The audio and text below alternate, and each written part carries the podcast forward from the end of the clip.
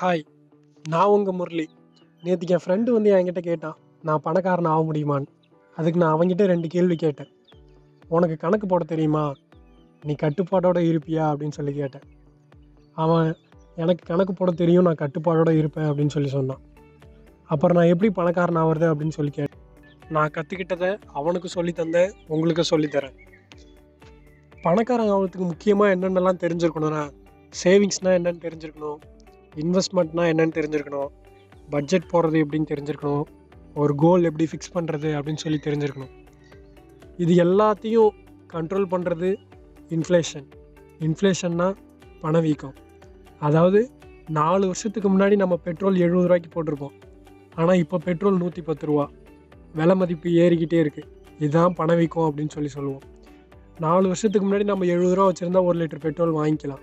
ஆனால் இப்போ நம்ம அதுக்கே நூற்றி பத்து ரூபா வேணும் அந்த ஒரு லிட்டர் பெட்ரோல் வாங்குறதுக்கு.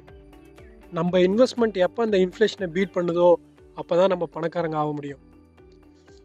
சரி இப்போ நம்ம சேவிங்ஸுக்கும் இன்வெஸ்ட்மெண்ட்டுக்கும் என்ன வித்தியாசம் அப்படின்னு சொல்லி பார்க்கலாம். சேவிங்ஸுன்றது நீங்கள் சம்பாரித்த காசை எவ்வளோ உங்ககிட்ட வச்சுக்கிறீங்க அப்படின்றது தான் சேவிங்ஸ் இன்வெஸ்ட்மெண்ட்டுன்றது நீங்கள் வச்சுக்கிட்ட காசை எவ்வளோ வளர்க்குறீங்க அப்படின்றது தான் இன்வெஸ்ட்மெண்ட் நீங்கள் சேவ் பண்ணி வச்சுருக்கலாம். அந்த காசோட வேல்யூ குறையாது. அது வருஷங்கள் ஆக ஆக அதோட மதிப்பு குறையும். மதிப்பு எப்படி குறையும்னா அந்த பெட்ரோல் எக்ஸாம்பிள் மாதிரி தான் இதே இன்வெஸ்ட்மெண்ட்டில் நீங்கள் அந்த காசை இன்வெஸ்ட் பண்ணியிருந்தீங்கன்னா அது மதிப்பு கூடலாம் மதிப்பு குறையலாம். ம ஆனால் இதுவே தொடர்ச்சியாக ஒரு லாங் டேர்மில் ஏழு வருஷம் பத்து வருஷம் நீங்கள் அதை இன்வெஸ்ட் பண்ணியிருந்தீங்கன்னா அதோட மதிப்பு கண்டிப்பாக கூடியிருக்கும். உங்களோட சேல்ரி இல்லாமல் உங்களுக்கு வேறு ஏதாவது வருமானம் இருக்கா?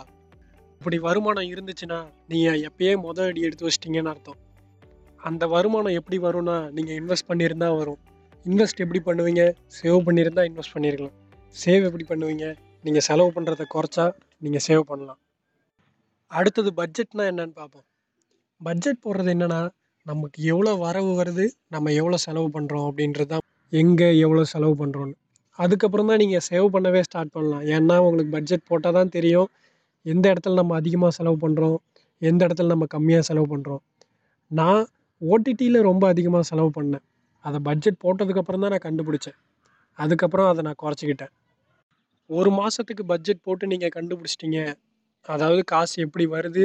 எப்படி வெளியே போகுதுன்னு கண்டுபிடிச்சிட்டிங்கன்னா அடுத்த மாதத்துல அதுலேருந்து ஒரு அஞ்சு பர்சன்ட் சேவ் பண்ணுற மாதிரி நீங்கள் பட்ஜெட் போடணும். அப்படி அந்த அஞ்சு பர்சன்டேஜ் எதில் சேவ் பண்ணலாம் அப்படின்னா உங்களுக்கு எது தேவை? எது வேணும் அப்படின்னு சொல்லி நீங்கள் தெரிஞ்சுக்கணும்.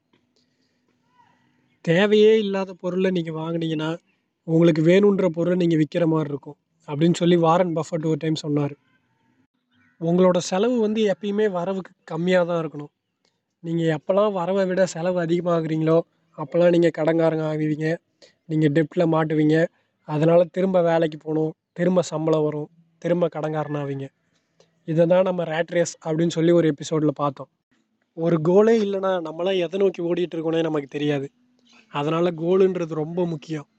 அதே போல் தான் இன்வெஸ்ட்மெண்ட்லேயும் நம்ம எதுக்காக சேர்த்து வைக்கிறோம் அப்படின்றது ரொம்ப முக்கியம். நான் எப்படி கோல் ஃபிக்ஸ் பண்ணுவேன்னா அதை ஸ்மார்ட்டுன்னு சொல்லுவேன். அதாவது ஸ்பெசிஃபிக்காக எதுக்காக நம்ம இதை சேர்க்குறோம் அப்படின்னு தெரிஞ்சிருக்கணும். அடுத்து மெஷரபிள் நீங்கள் எவ்வளோ சேர்க்கணுன்றது தெரிஞ்சிருக்கணும். அச்சீவபிள்னால் என்னென்னா நீங்கள் அதை கண்டிப்பாக உங்களால் ஜெயிக்க முடியும் அப்படின்னு சொல்லி உங்களுக்கு தெரியணும். எக்ஸாம்பிளுக்கு ஒரு கார் வாங்குறது ஒரு பைக் வாங்குறது இதெல்லாம் அச்சீவபிள் ஆனால் நான் அச்சீவபிள்னு ஒரு சில விஷயம் இருக்கும். கார் வாங்கினா நான் லேம்பாகினி கார் தான் வாங்குவேன் இல்லை ஃபெராரி தான் வாங்குவேன் அப்படின்றது ஃபஸ்ட்டு ஸ்டார்டிங்கில் நான் அச்சீவபிள் அதனால் அச்சீவபிள் கோலாக வைக்கணும். அடுத்தது அந்த கோல் ரியலிஸ்டிக்காகவும் இருக்கணும். அடுத்து டைம் கன்சி டைம் எவ்வளோ ஆகுன்றது உங்களுக்கு தெரிஞ்சிருக்கணும். ஏன் டைமிங் ரொம்ப முக்கியம்னா நீங்கள் அடுத்த நாலு வருஷத்தில் நீங்கள் சம்பாதிக்கணும்னு நினச்சத அஞ்சாவது வருஷத்தில் சம்பாரித்து ஒரு பயனும் இல்லை. அதனால் டைமிங் ரொம்ப முக்கியம். இதை தான் நம்ம ஸ்மார்ட் கோல்ஸ் அப்படின்னு சொல்லி சொல்லுவோம். ஸ்மார்ட்னா specific measurable achievable realistic time bound அடுத்து என்னென்ன மாதிரி கோல்லாம் இருக்குன்னா ஷார்ட் டேர்ம் கோல் இருக்குது அதாவது ஒரு வருஷத்துலேருந்து ரெண்டு வருஷத்துக்கு நீங்கள் கோல் ஃபிக்ஸ் பண்ணலாம். அடுத்து மிட் டேர்ம் கோல் மூணு வருஷத்துலேருந்து அஞ்சு வருஷம். அடுத்து லாங் டேர்ம் கோல் ஏழு வருஷம் அதுக்கு மேலே.